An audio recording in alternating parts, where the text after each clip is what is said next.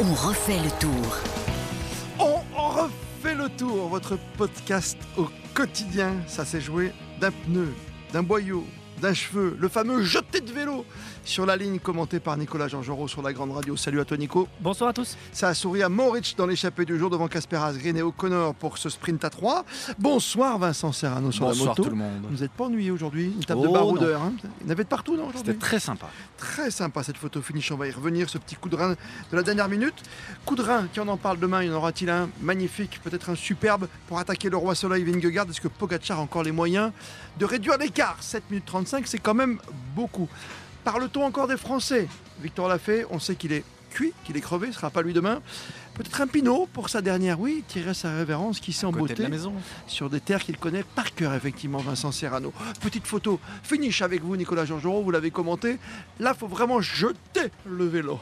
Oui, et puis surtout, il y avait euh, Mohoric qui revenait de, l'arrière, qui était un petit peu plus euh, encore dans, l'action que Asgreen, qui lui commençait un petit peu à se, tasser, qui avait lancé euh, l'effort, alors que Mohoric arrivait de, de derrière, il était dans sa roue, il avait bien, bien débordé et sur cette énergie-là. Et c'est vrai qu'il jette un tout petit peu plus tôt qu'Asgreen le, vélo sur la ligne. Et donc, pour 4 millièmes de seconde, une jante, finalement, une jante de vélo, et bien, euh, l'écart décisif pour euh, Matej Moric. C'est quand même la troisième victoire pour l'équipe euh, Bahreïn Important. euh, qui euh, eh bien, a fait une belle moisson dans ce Tour de France 2023. Ouais, c'est clair, lui aussi, d'ailleurs, c'est son troisième succès sur le Tour de France. À Maurice, il ne faut pas l'oublier. Et quand on regarde Casper Adrien, ce qui est fou, Vincent Serrano, c'est que tu t'aperçois que si euh, la ligne d'arrivée est dessinée 2 cm plus loin, elle est pour lui, parce que le coup, le coup de rein fatal, il arrive après. hein. C'est toujours comme ça. C'est une technique, je pense, qu'on apprend de toute façon quand on est tout petit et qu'on commence à faire du vélo, mais Tu l'as fait, On- toi, avec la on- petite roue sur les côtés?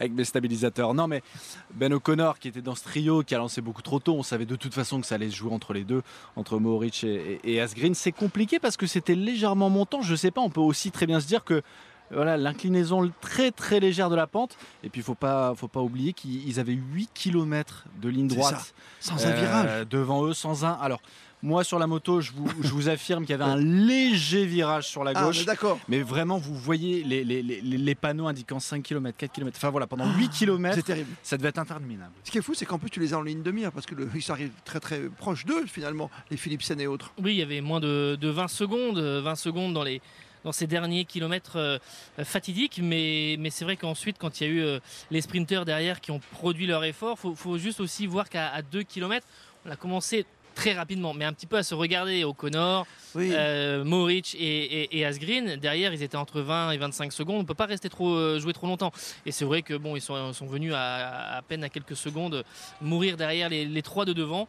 Euh, O'Connor a lancé de, de très très loin parce qu'il savait que de toute façon il n'avait aucune chance. Lui qui était euh, qui est plutôt un grimpeur et que donc euh, compliqué, par- Ah, compliqué par rapport à Asgreen ou oui, oui, il Mais en tout coup, cas, voilà, Mohoric qui avait gagné notamment Milan-San Remo l'an passé avec la fameuse tige de sel euh, télescopique, euh, puisque dans la descente euh, du Poggio, il avait donc baissé la tige de sel pour être sur une position encore plus aérodynamique. Et il avait fait la, la différence dans la, dans la descente. Il avait été gagné ensuite sur le Longo Mare. la position Moritz, en tout cas, sur ce Milan-San Remo. Euh, c'est bien de le voir comme ça, Moritz, avec cette pensée évidemment pour, pour Gino, comme toujours, hein, qui nous a quittés Très maintenant. ému. Très ému, Très c'était il, ému y a- l'arrivée, il y a un mois, c'est ça, autour de. Vous étiez à côté, vous de, de- Ah, moi j'étais juste en, en fond de ligne, en fond de la Ouais. ligne d'arrivée.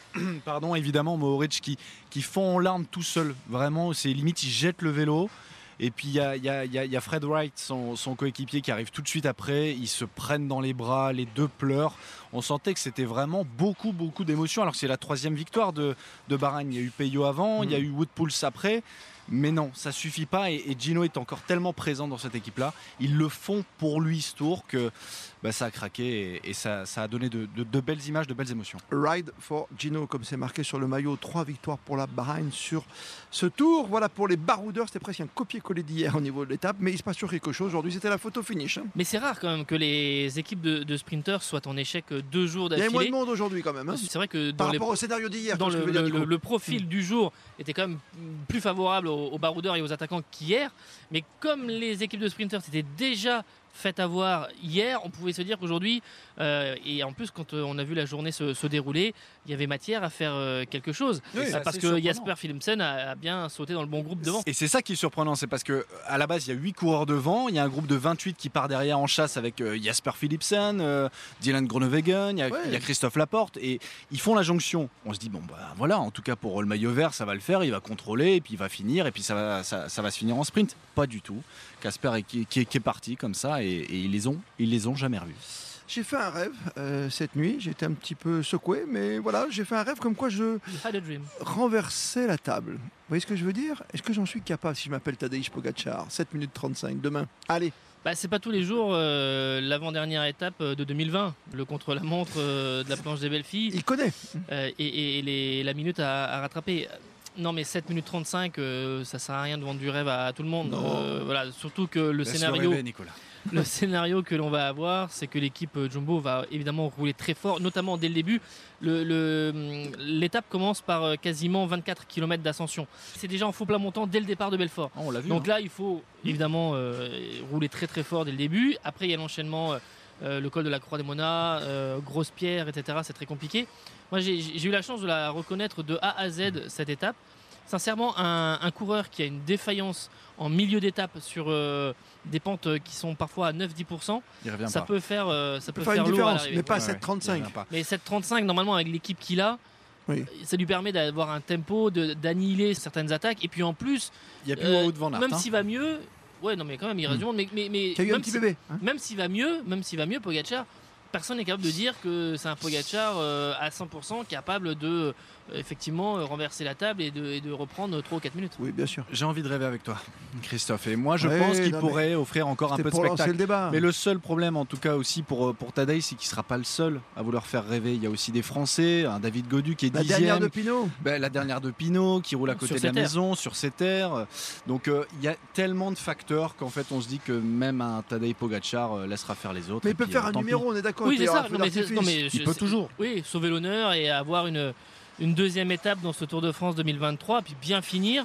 Parce que c'est vrai que bah, sur les dernières années, euh, à chaque fois, il finissait avec euh, Trois étapes. trois étapes.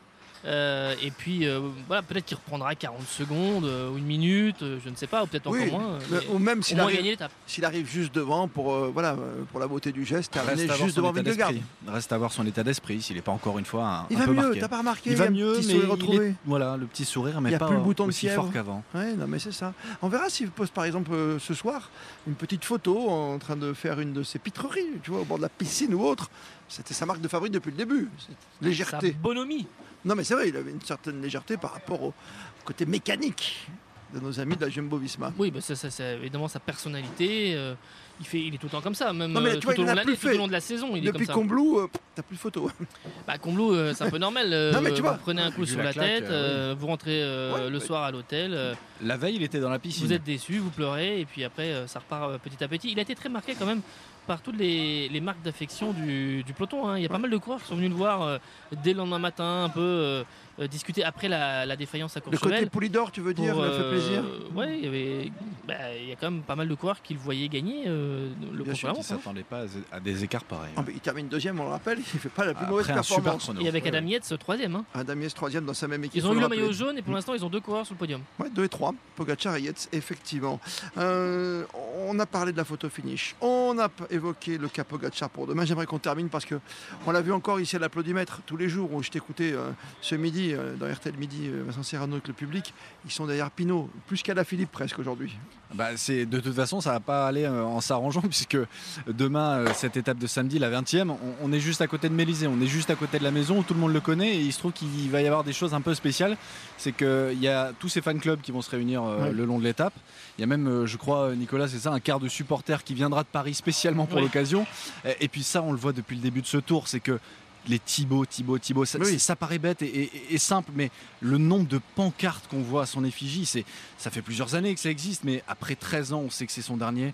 Et il faut que ça se termine en folie, quoi. Cette pinomania, c'est, dingue. alors, Nicolas, qui ne devait peut-être même pas faire le Tour de France, faut-il le rappeler. hein? Oui, parce que effectivement, il y avait un peu débat, mais il a fait un très très bon Tour d'Italie. Il a fait un très bon Giro.